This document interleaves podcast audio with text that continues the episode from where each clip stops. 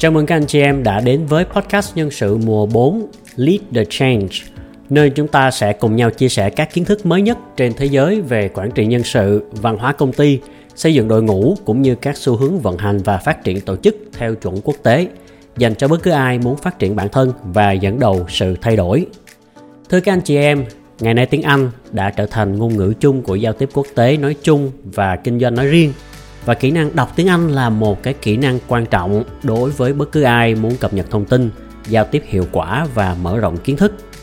Như trong các bài podcast trước, tôi có đề cập đến việc người làm nhân sự chúng ta hay bất cứ ai làm bất cứ ngành nghề nào, nếu muốn nâng cao kiến thức và kỹ năng thì cần cập nhật từ các nguồn thông tin đáng tin cậy theo chuẩn quốc tế. Mà muốn làm được điều đó thì chúng ta cần phải có cái kỹ năng đọc hiểu tiếng Anh. Gần đây, trong một survey được thực hiện bởi nhóm HR Digest from the West, một trong những nhu cầu thiết yếu nhất mà người làm nhân sự thế hệ này đang rất mong muốn, đó là kỹ năng đọc được các tài liệu nước ngoài bằng tiếng Anh, để các bạn cập nhật kiến thức và xu hướng một cách chuẩn xác. Tuy nhiên, rất nhiều anh chị em đang gặp phải các cái thách thức khi đọc tiếng Anh, chẳng hạn như là từ vựng không quen thuộc, các cấu trúc câu phức tạp, hoặc là chúng ta chưa hiểu hết được những cái ngữ cảnh cũng như là văn hóa. Trong bài podcast này, chúng ta sẽ tham khảo các kinh nghiệm đọc hiểu tiếng Anh và chiến lược thực tế để giúp các anh chị em cải thiện kỹ năng đọc tiếng Anh của mình. Mời các anh chị em cùng theo dõi trong nội dung bài podcast ngày hôm nay. Bây giờ, chúng ta bắt đầu nhé!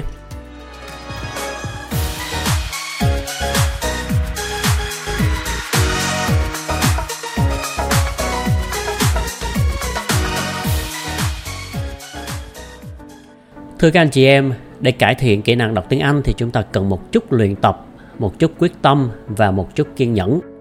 Dưới đây là một số kinh nghiệm để giúp cải thiện kỹ năng đọc tiếng Anh của mình.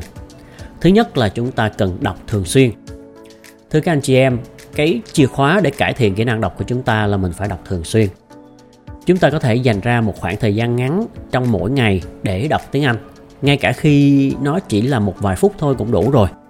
Trước hết thì chúng ta nên bắt đầu với các tài liệu dễ. Nếu như hiện nay mình chỉ ở trình độ căn bản thì hãy đọc vài câu mỗi ngày trước.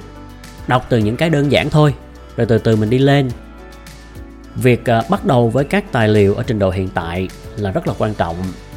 Điều này nó sẽ giúp cho chúng ta xây dựng cái sự tự tin và có thể cải thiện kỹ năng đọc dần dần.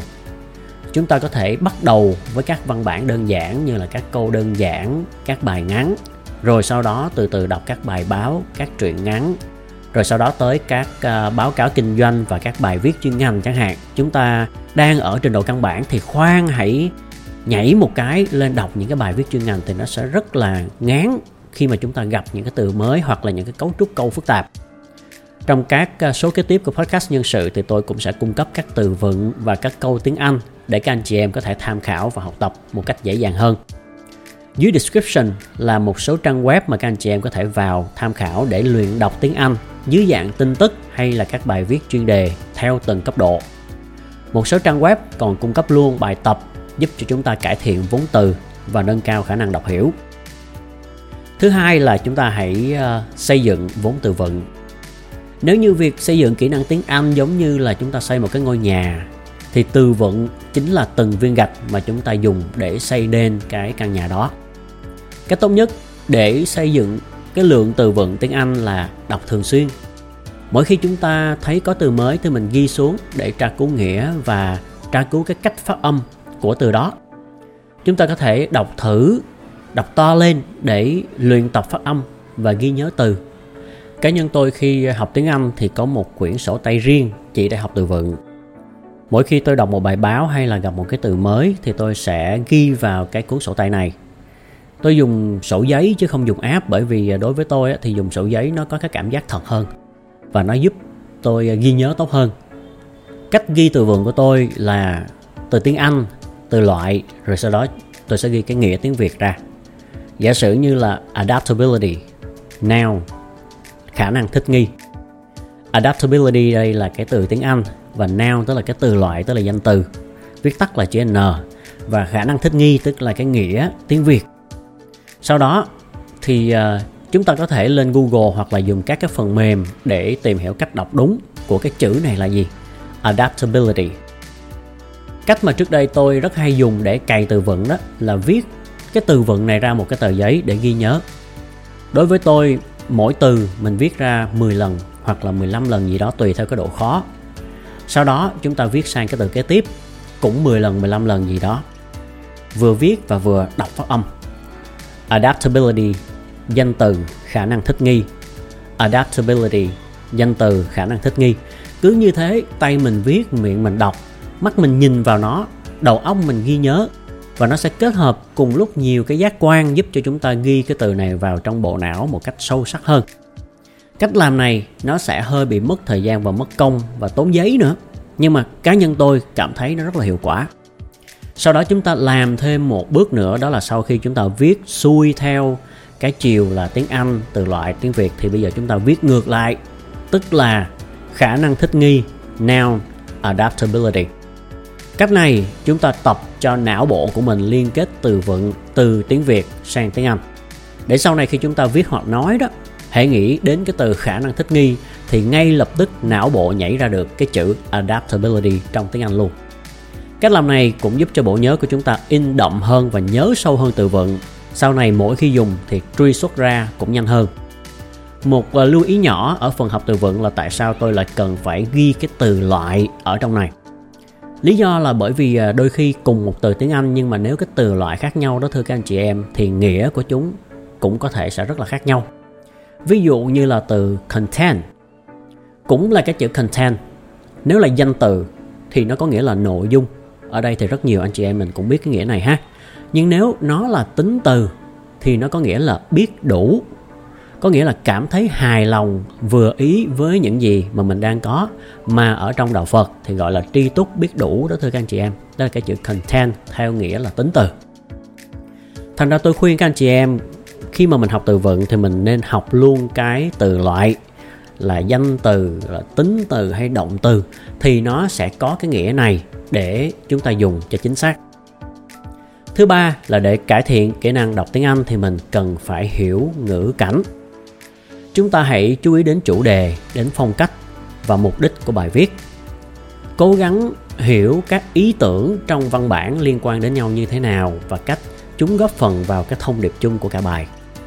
Ngoài ra các anh chị em cũng đừng chỉ đọc một cách thụ động mà hãy tương tác với nội dung bằng cách đặt cho bản thân những câu hỏi như là tác giả đang muốn nói đến cái điều gì, họ cung cấp bằng chứng gì để hỗ trợ quan điểm của họ, ý kiến của mình về cái chủ đề này là gì, luận điểm này có gì hay hoặc là có gì còn sơ hở. Thì từ đó khi áp dụng các lời khuyên này, chúng ta có thể nâng cao cái kỹ năng đọc tiếng Anh của mình một cách dần dần và trở thành một người giao tiếp có hiệu quả hơn trong môi trường làm việc. Chúng ta hãy nhớ là cái việc nâng cao kỹ năng đọc tiếng Anh luôn cần thời gian và sự thực hành.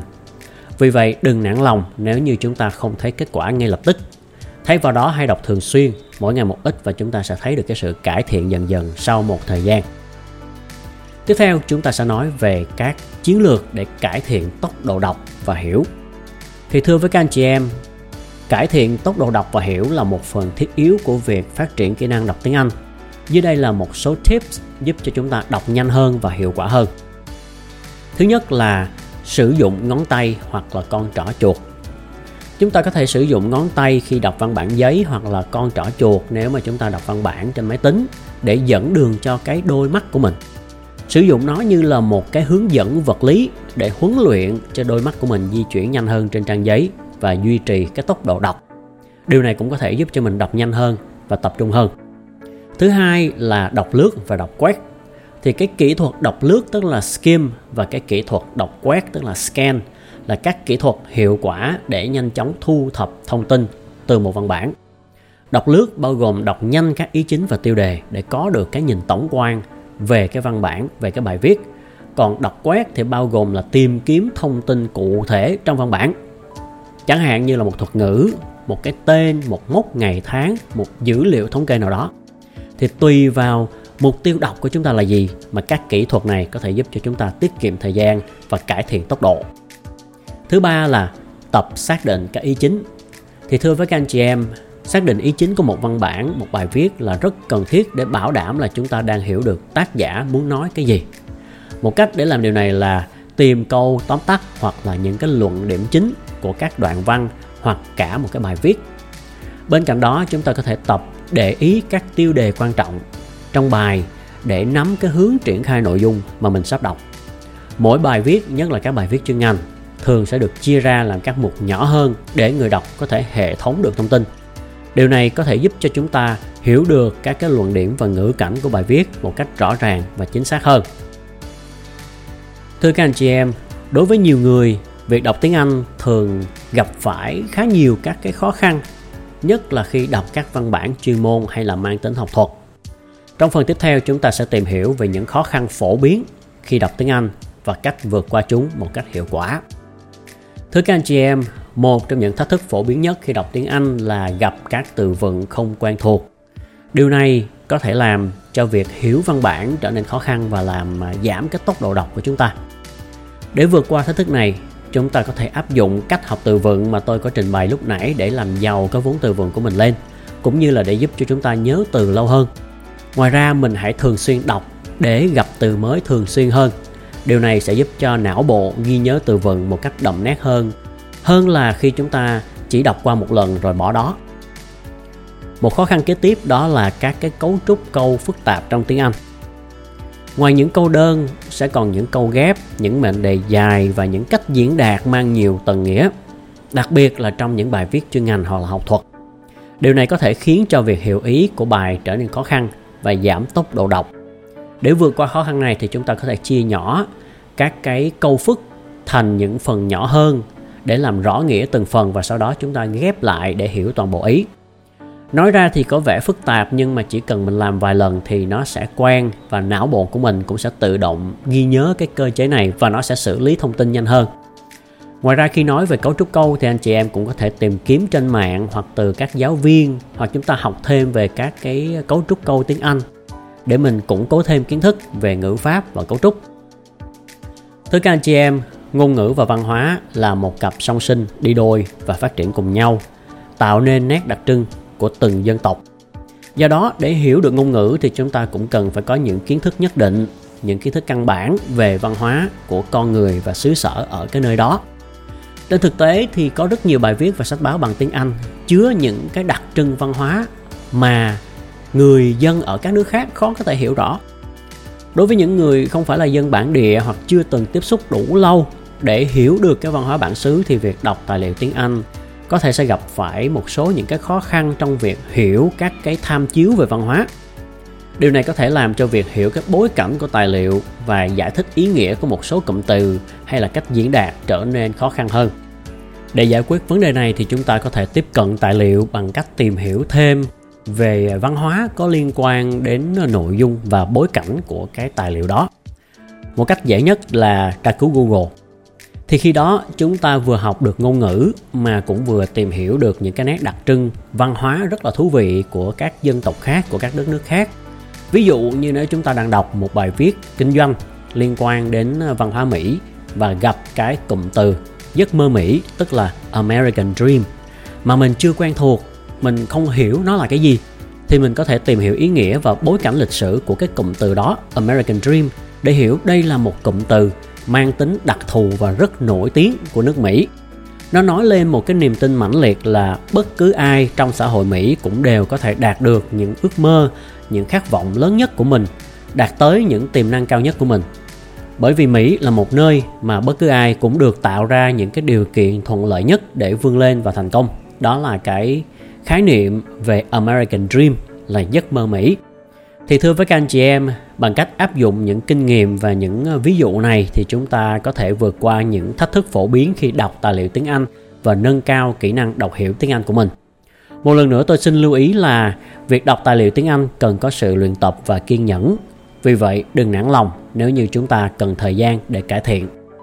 Từ kinh nghiệm của bản thân, tôi tin rằng với sự kiên trì, thái độ tích cực và phương pháp đúng đắn thì bất cứ ai cũng có thể trở thành một độc giả tiếng Anh và có thể giao tiếp hiệu quả hơn trong nơi làm việc. Thưa với các anh chị em, qua bài podcast này thì chúng ta đã tham khảo về các chiến lược và các cái tips khác nhau để cải thiện kỹ năng đọc tiếng Anh của mình, nhất là trong môi trường công sở, để cập nhật kiến thức chuyên ngành từ các nguồn thông tin chuẩn mực quốc tế. Và đây là những điểm chính cần ghi nhớ ở trong bài. Thứ nhất là hãy bắt đầu bằng việc đặt mục tiêu rõ ràng và tạo kế hoạch cho việc luyện tập đọc tiếng Anh hàng ngày của mình. Chúng ta có thể sử dụng các kỹ thuật đọc như là kỹ thuật đọc chủ động, viết ghi chú và làm nổi bật thông tin quan trọng.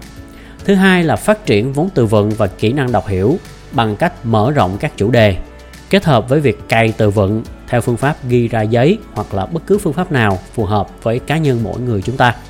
Thứ ba là sử dụng các kỹ thuật như là đọc lướt và đọc quét, tìm kiếm thông tin, tra cứu thông tin và sử dụng ngón tay hoặc là con trỏ để cải thiện tốc độ đọc và sự tập trung. Thứ tư là vượt qua các thách thức phổ biến như là từ vựng không quen, cấu trúc câu phức tạp và sự khác biệt văn hóa. Cuối cùng nhưng cũng không kém phần quan trọng, nếu chúng ta muốn cải thiện kỹ năng đọc tiếng Anh của mình thì hãy nhớ rằng đây là một quá trình cần thời gian và sự thực hành. Chúng ta có thể bắt đầu bằng những bước nhỏ và dần dần tiến tới đọc những văn bản phức tạp hơn. Hãy cố gắng đừng để nản lòng vì những khó khăn nho nhỏ ban đầu nhé thưa các anh chị em, mà hãy xem đó là những cái bước đi mà mình phải trải qua để tiến tới việc hoàn thiện kỹ năng cho bản thân mình ngày một tốt hơn. Ngoài những kinh nghiệm được chia sẻ trong bài này thì các anh chị em còn bổ sung thêm các kinh nghiệm hay phương pháp nào hiệu quả nữa không? Hãy chia sẻ dưới phần comment để mọi người có thể cùng tham khảo nhé. Nếu các anh chị em cảm thấy hữu ích thì đừng quên đăng ký kênh và chia sẻ cho bạn bè trong cộng đồng, cũng như ủng hộ thương hiệu dược thảo sạch Shasta Herbs tại website thảo dược hoa kỳ.com. Rất cảm ơn sự quan tâm theo dõi của các anh chị em đã dành cho podcast nhân sự. Hẹn gặp lại các anh chị em trong những bài tiếp theo.